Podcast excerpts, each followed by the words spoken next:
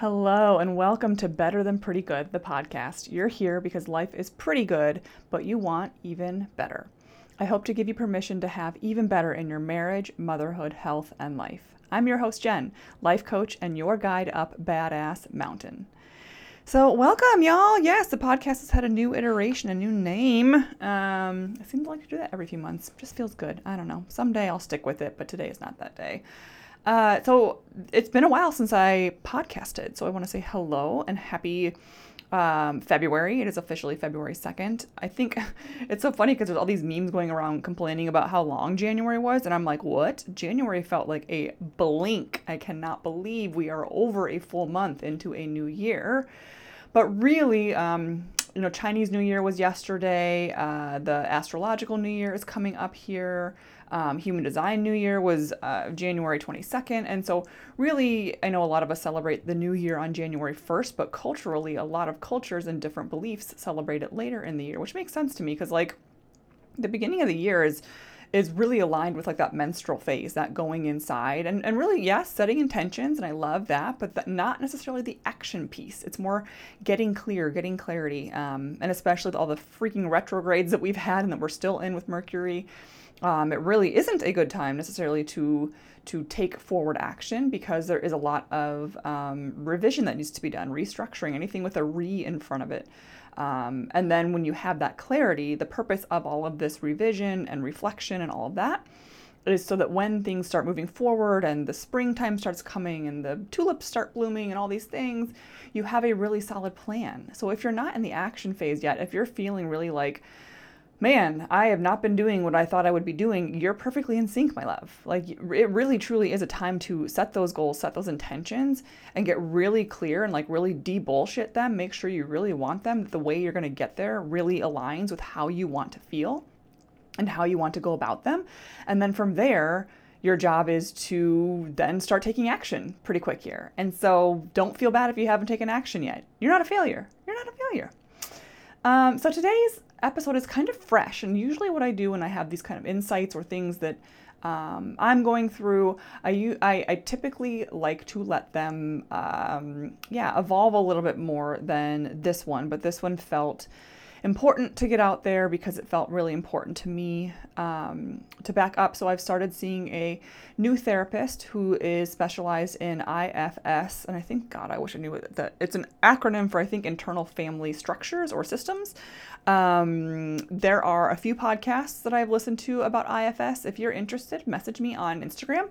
Um, and this woman is licensed in um, Wisconsin and Minnesota. So if you live in one of those states and you want her information, I'm not sure if she's taking new clients right now, but um, she's wonderful. And essentially, I'm going to bastardize this. So, anyone who like really knows IFS, just give me a little bit of grace. I'm going to give you like the 10,000 foot overview of my perception or my um, my uh, interpretation of what it is.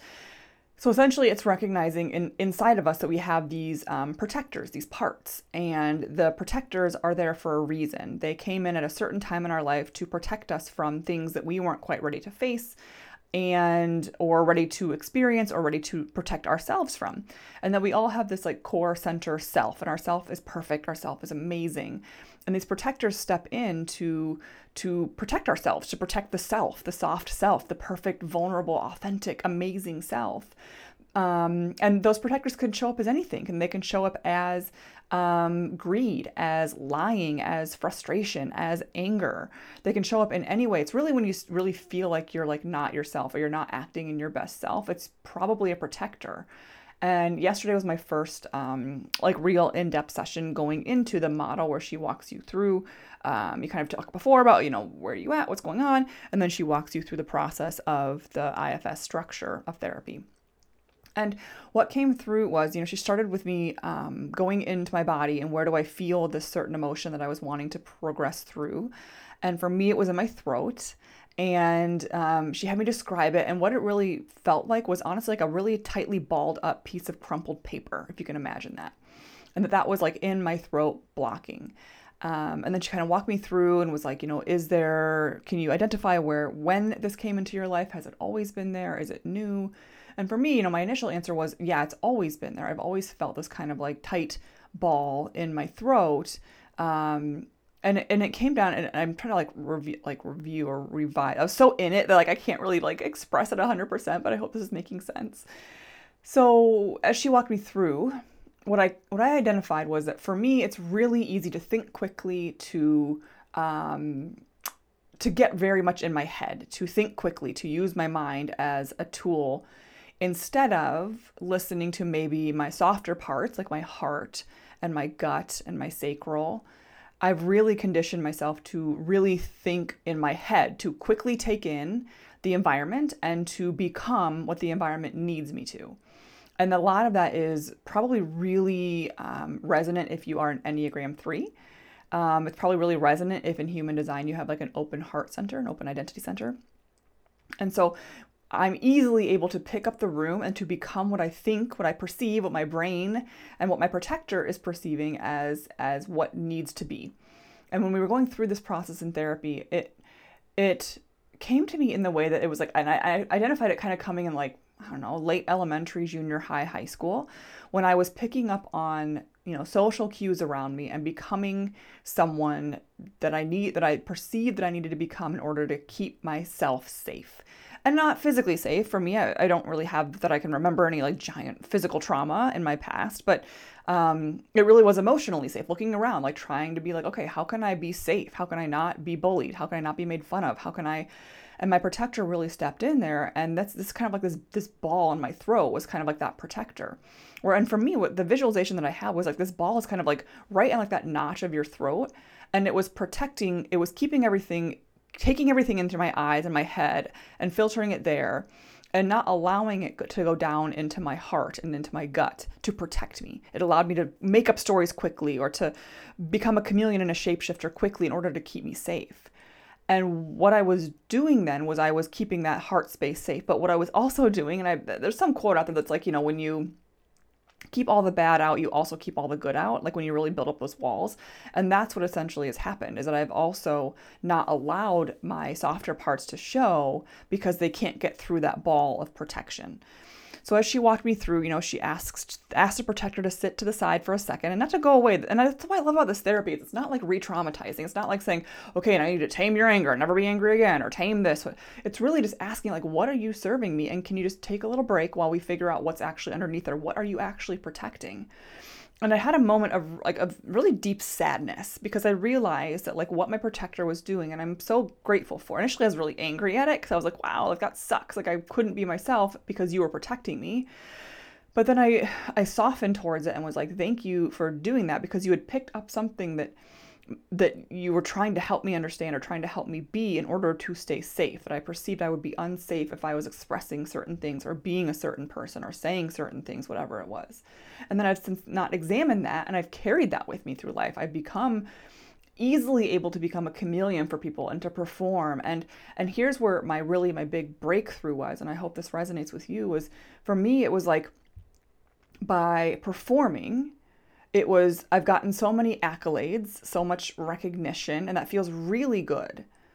But the fact is that I was performing, so it never really fully sinks down. It never really full. The way that I was like kind of feeling it was, it feels like you can see the sunshine, but you can't really like feel the warmth and like feel the sunshine. You're like, oh, I see the recognition, I see that sunshine, but you know you're performing and you're not letting your authentic parts be seen. And so you, even though you're getting the accolades, it doesn't feel good. It feels hollow. And I think a lot of people go through this where whatever it is, whether it's like you reach the job or you get married or you do the thing or you achieve the thing and it feels hollow. And it's because you are most likely, and in my case, performing in order to achieve that thing. So you could see the sunshine, you felt the gold medal around your neck, but you didn't feel like the pride and the joy and you didn't feel the warmth of that sunshine. And then the thing that sucked is that whenever someone like shames you or, you know, thinks that you're wrong, when you're performing, the, the the thing that I would do then would if someone was like, "Oh, that's wrong," or "You're wrong," or "You're bad," or "You're dumb," or whatever it was, whatever was said to me, I would then perform more. And even if I twisted and became and tried to please them and became what I thought they needed me to be, it was never authentic, so it never felt good. So as you remove, as I began to kind of like dissolve this like you know crumpled up paper ball in my throat is again what it felt like. Um, I realized, I had a realization that when when I am, if I'm able to more authentically express my softer parts, my heart, my vulnerability, my gut, my intuition, if I'm more able to trust those to be shown in the outer world, I stop performing and I start more being myself, then it feels risky because I've trained myself to not to not feel period hard stop question mark but when you remove that ball and you allow your authentic self and your heart to shine and your true self to shine, here's what happens. When you get the recognition and the accolades and you feel and the sunshine comes out and a person is attracted to that or a new client's like, "Oh my god, you resonate so much." It's like it you fucking feel the sunshine. You feel the warmth. You feel it up because it's coming from your authentic self. There's no performing. You're like, "Oh my god, they really see me." Oh my God, they still love me and they think I'm worthy. And oh my God, right? That's amazing. And then on the flip side, you know, my brain wants to tell me that, okay, well, that's going to make it really then scary then if someone doesn't like you or someone doesn't agree with you, because then you really are truly showing yourself. Like, that's fucking scary. And that's where that protector probably was mostly protecting. But in my heart, I can reconcile that saying, you know what, at least I was being true to myself. So when someone doesn't agree with me and when someone doesn't see me and like me, I at least like myself. I'm not performing. I'm not like, oh crap, I didn't perform good enough. Now to perform more. I'm like, oh, no, that's really, that really is who I am. And I really believe that and I really feel that. And if you don't, that's okay because I do. And I'm not performing and I'm not becoming someone else or saying something else to manipulate other people's behavior and perception of me. Because that's really what it comes down to is manipulation, right? When we're not being our true selves. And so I know there's a, a, bunch of stuff on the internet about like true self and authentic self and all these things.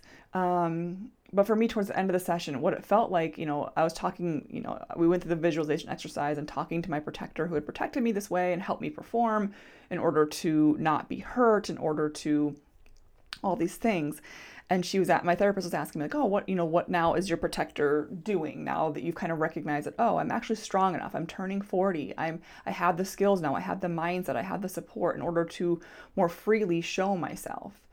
And a couple things came up. One was sadness. Thinking about all the past relationships friendships you know ex-boyfriends um, coworkers places that i've worked all literally relationship in its blanket statement it initially made me really sad because I was like, fuck, man, I believe there are people that in my past that would have loved me even more for being my authentic self. And I would have been able to trust myself to show myself around them. And they could have loved me even deeper, right? But I had this performance.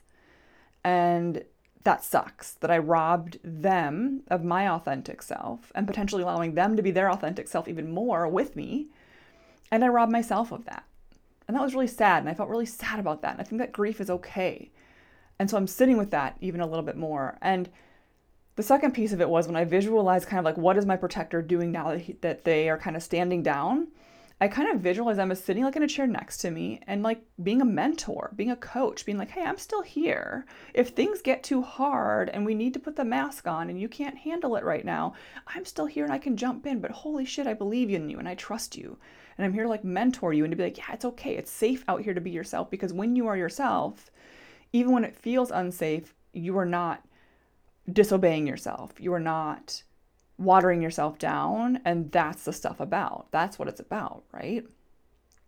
And so I kind of picture like my protector sitting there, like being like, oh, thank God I can take a break. Like smoking a cigarette, you know, not that I smoke, but like sitting there and being like, oh, kid, you got this. You got this. Kind of like that, like a little bit rough edged, like coach figure of like, you know, like, you got this. You're, you are, you are worthy as you are, and you can see that now. You don't need me anymore. You don't need to perform. So I thought that was a really cool breakthrough. And I believe that many of you are most likely performing in different ways as well, whether that's not saying exactly what you really want to say and not even in a like i really want to say and give people my mind but like what you really want to say when you come home and the dishes are still in the sink and you asked your kid to help right? Or what you really want to say and authentically need to say for your needs and putting those before the wants of others or even sometimes the needs of others right? We perform in so many ways whether it's in our relationships trying to be a good wife um, hiding certain things to not hurt people's feelings um, you know, being the I got it syndrome, like I got it, I got it, I got it. And just because it feels good to say I got it instead of saying no to something else, right? So we perform in so many ways. And in what ways can you give yourself permission to be closer to that authentic self, to the soft parts, to the heart, to the gut, to the intuition? And not to totally shut it down. The goal is not to shut your protector down and kick them out the door and exile them, right? The goal is to keep that protector there, realize they have served you. And now, how can you allow the self to shine more brightly through? Right? So, I hope this is resonating. For me, it really was like, it was a powerful moment, and I know that there's still a lot more coming from that. But I think first recognizing that, like, that protector had a job and they did their job really well. And I'm so grateful they did because I don't know back then if I would have been able to handle being my authentic self, to handle putting my voice out there, to handle, you know, being counterculture or to handle saying the things I really needed to and wanted to say in relationships and friendships and to, you know, coworkers and things like that. So, but through those experiences, my my softer self has been watching the whole time, right? Like she's never gone away, but she's been watching behind the lens of the protector. The protector's been taking care of that soft self, and now the soft self is like, "Oh, I see how it's done." Like I don't need to perform. Like I actually can be myself, and that feels god, all the energy I'm sure I've used to be someone else, to try to perform, all that energy can be used somewhere else. And I don't know where yet. It's a lot of deconditioning. I've trained myself for 39 years to become what I think the situation and people and relationships need me to be. And that's scary to think about, oh, wow, like I built a lot of this and now I'm gonna do what feels better and more authentic. And that's both exhausting and exciting. Exciting, exhausting, exhausting, exciting. um, so yeah. So that's what I got for you guys today. I hope this makes sense. And and really the cool thing was being able to have a visual of like where is it in my body and then to name that protector and to really thank them and soften towards them instead of being angry that they had protected me from, you know, really authentically expressing myself. Um, and just go towards that sunshine. I was listening to, I, I'm only halfway through, but I was listening to Glennon Doyle's newest podcast with Martha Beck. And she talks about the concept of like going towards what feels warm. And I think that's really resonant with me because it really does feel like again with those accolades that I would get from performing, it would feel like I could see the sunshine, but I could never feel it. I could never feel its warmth. I could never let it sink into me. And now that I recognize that, when future accolades and recognition and being seen come through, I'll be able to not only see that sunshine, but to feel that warmth and to go towards that warmth. And that's pretty cool. So let's connect, my friend. Um, if you are interested in the IFS therapy, let me know. I can give you the resources that I have. It was recommended to me by one of my coaches. Um, and you can hit me up on Instagram. I'm at Your Life Coach Jen on Instagram or Facebook, Jennifer Tiggis Johnson. But it's, I think there's a, a post that I read on, on, Facebook or on Instagram that was talking about. She told a story about how she, um, how her unworthiness came through and she she acted out of unworthiness and that then made someone else feel unworthy and rejected and she's like wow what if how many people have i has what's the ripple effect on us feeling truly worthy and allowing other people to feel other people to feel that too and what's the ripple effect of when we act out of unworthiness and how can we then remedy that right how can we know better do better and this isn't an overnight thing um, but I encourage you to continue the conversation with me if this resonates. So you can head to Instagram.com, Your Life Coach Jen, or Facebook, Jennifer Tiggis Johnson. Uh, there's also a form in the show notes where you can submit questions if you want to answer some of them on the podcast. Um, if you want me to answer some of them on the podcast. And yeah, just think about how you can be a little better than pretty good. Sometimes pretty good is great, right? Like pretty good is where you're at right now, that's awesome. But pretty good starts to not resonate as much when it's like, wow, yeah, it's pretty good, but you know you want more and you desire more and you deserve more and you're worthy of more. And that's where I'm here to guide you. And I hope this podcast was helpful. And I'll see you on the other side.